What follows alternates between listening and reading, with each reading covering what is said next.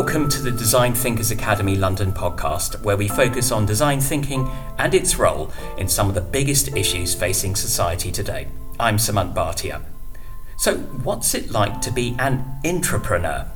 What's it like to be a brand leader at organisations such as Virgin Atlantic and Etihad Airways, as well as directing design at hotel groups IHG and Belmond? And how can you develop your company's brand? Well, one person who can answer all these questions is Joe Ferry. He's one of our top facilitators on our courses, such as Design Thinkers Bootcamp and Storytelling, and he's even got time to be a visiting professor at Brunel University. Joe, welcome to the podcast. Thanks very much. It's great to be here. And lovely to have you. And that is, yeah, I've got to say, a really impressive CV, Joe. And I've only really scratched the surface, if I'm being honest. And also, how many countries have you worked in?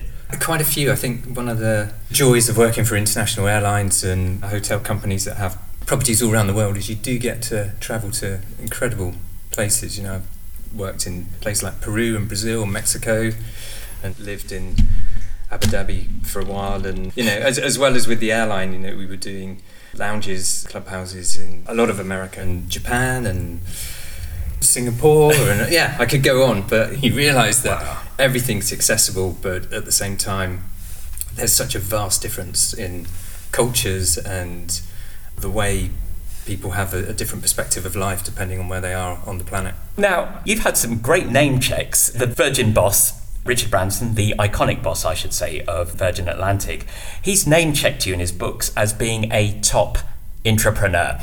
Now, for those people who don't know, can you just explain what an intrapreneur is? Because it's a very special role, and I suspect a lot of people who take our courses want to be an intrapreneur. Yeah, I, I expect a lot of people that take the courses are intrapreneur. Basically, True.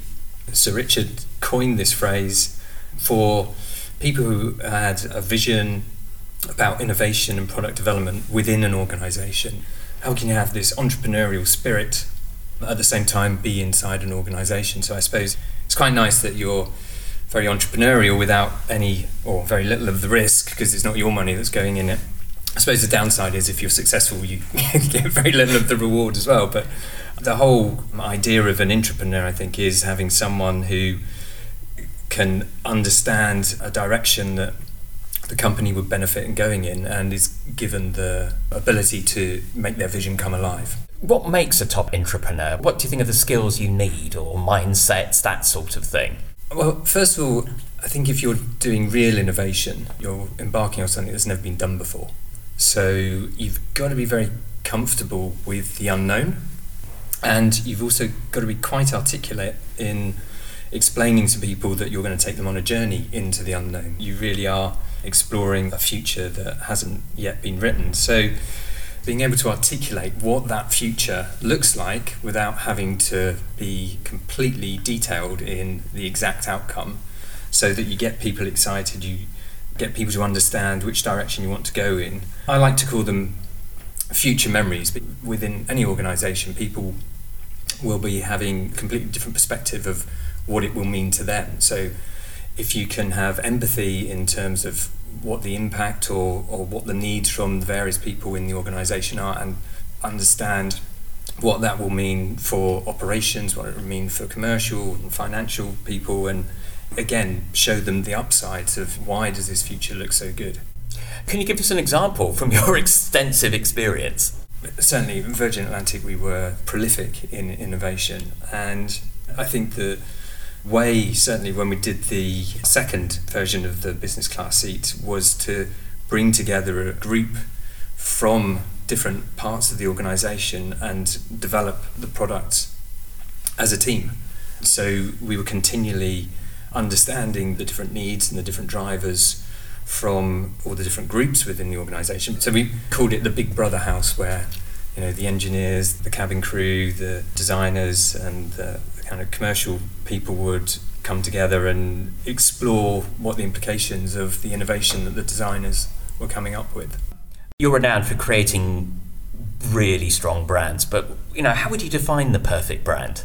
I don't think there is such a thing as a perfect brand. I think you know, I like to look at brands as almost like you look at people. They've got great things about them, and there are some areas that aren't brilliant. And I, I think really good brands are generally very authentic. So they know what they are really good at and really promote that and you know, deliver against that. And then where they fall short, they acknowledge that and either give examples of how they want to improve or they don't go out to please absolutely everyone. They know who their core customers are and make sure that the brand is appealing and relevant to them. The best brands understand that the world is continually changing, and if they want to be as relevant as they were initially, they need to change because it's very easy for brands to become quite irrelevant quite quickly. Mainly because there's the likes of Virgin who will be challenger brands who see areas of opportunity for a massive improvement on either guest or customer experience or some form of differentiation, the landscape of that brand could change quite rapidly. So I think great brands understand their consumers and the evolution of the world and are on the front foot. And I guess as well with a brand, it's really important that you obviously be very empathetic towards the customer, be true to your employees, and also as a leader, live those brand values. So those three key elements of a leadership that is able to articulate a brand, a brand that is very strong and clear, and then people who want to be part of that journey and, and part of that brand, really believing in what they're doing. It's a magical feeling when it comes together. Certainly at Virgin, you could just see the enthusiasm and the pride that went into people who worked there. And obviously got a very charismatic leader, but even tearing down through the organisation, you had fantastic leadership throughout the whole organisation. So this belief of people wanting to realize that brand and the leadership empowering them for that to manifest itself in the way that everyone had envisaged. And I guess you felt that at Virgin Atlantic and, and in some of the other places you've worked. Yeah, I mean, in many, if not all of the organizations I've worked with, the power of brand comes through. I think we're still fairly in the infancy of understanding what does brand mean and there's you know lots of experts that will give you many different interpretations of it but it's certainly not just about a logo or a color palette. You have to have a, almost a culture that lives that brand, and you deliver amazing products and service or, or, or whatever your organization is there to provide in the world, but do it with that authenticity that only you or only that brand could do it in that way. You've shown us how it's worked really well at Virgin Atlantic. Are there any examples you could give where you know it's been a bit more challenging, or I'm, I'm sure it was challenging even to get it done at Virgin Atlantic? Uh, yeah, how long have we got?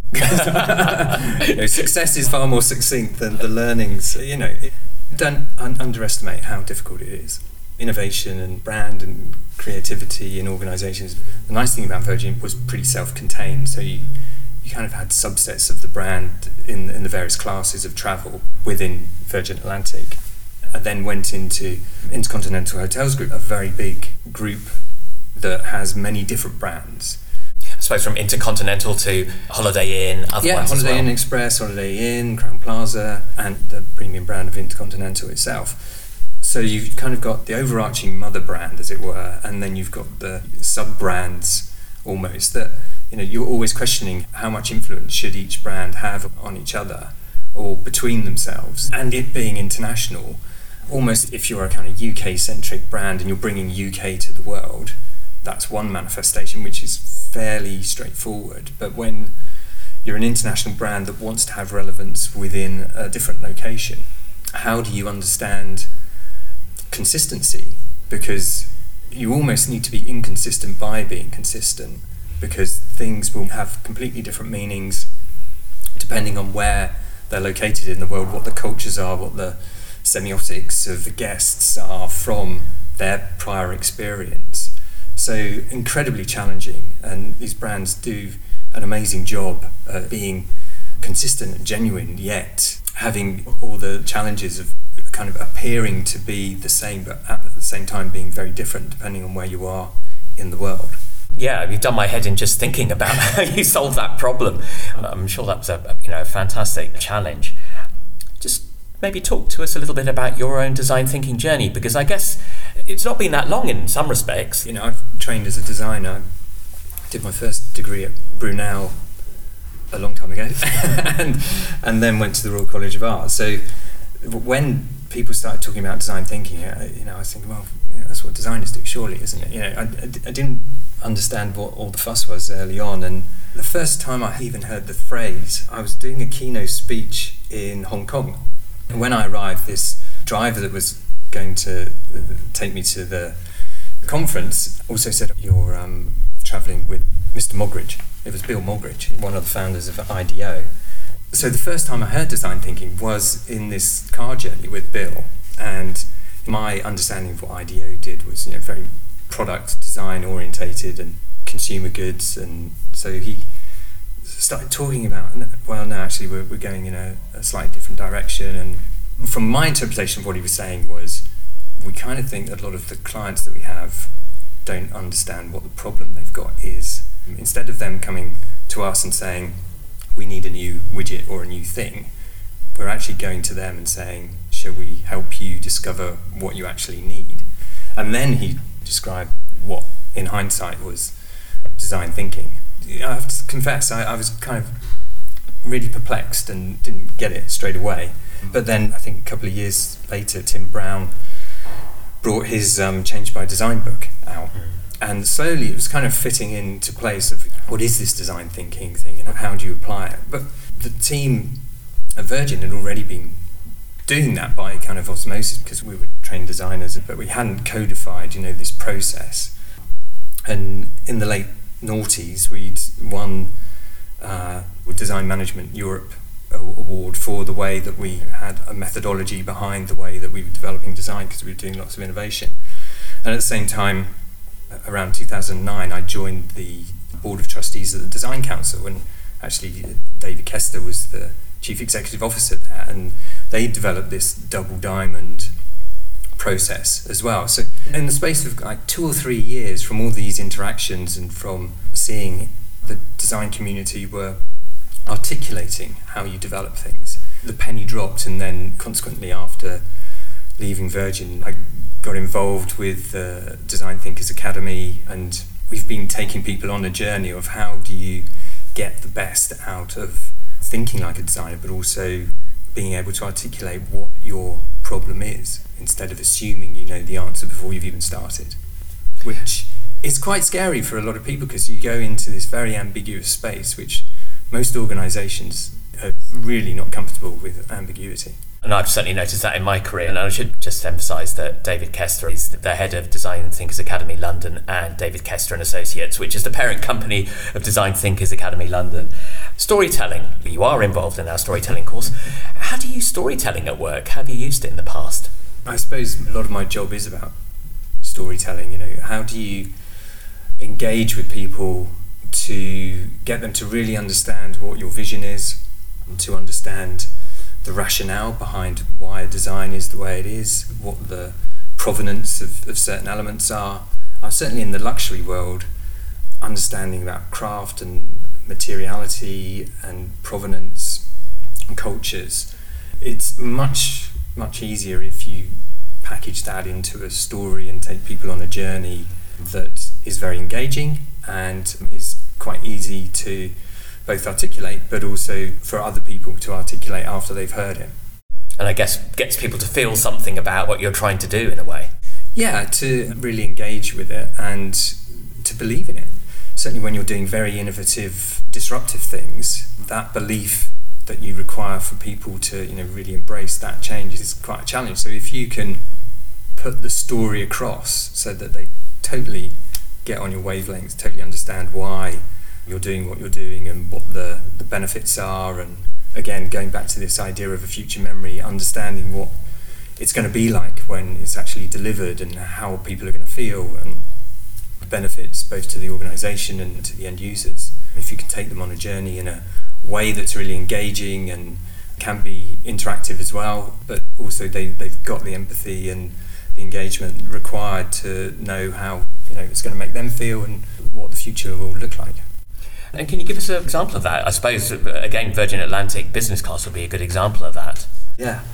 The one I remember the most is we were working with Pearson Lloyd and Softroom on the interior and seat design within the cabin. And Softroom were great storytellers, you know, in, in retrospect. They were very engaging when we did the business class lounge in Heathrow, they articulated the story of how they wanted the space to feel by that feeling you get when you're on an aircraft, you're on the taxiway, it's pouring with rain, it's a horrible grey day, and that moment when you take off, burst through the clouds, and all you can see is a glorious blue sky and the sun again, and certainly if it's been a horrible winter, it's transformational. And so that was the way they articulated how they wanted the clubhouse to feel as you'd you know gone through the drudgery of the normal airport experience, and then suddenly you're into this amazing space. So that was a lovely story. But when we did the business class space on board the aircraft, Softroom we're talking about creating an air of natural glamour, which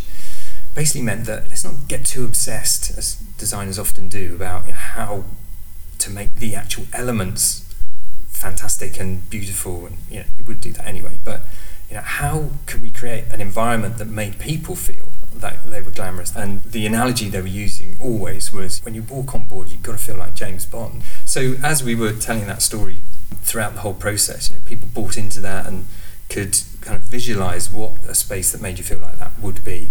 And then the irony is, after it launched, probably two years after it launched, it actually the, the space featured in a Bond movie. So that image of you know we want it to feel like the space that James Bond will be actually manifested itself in, in reality, which was lovely. Job well done.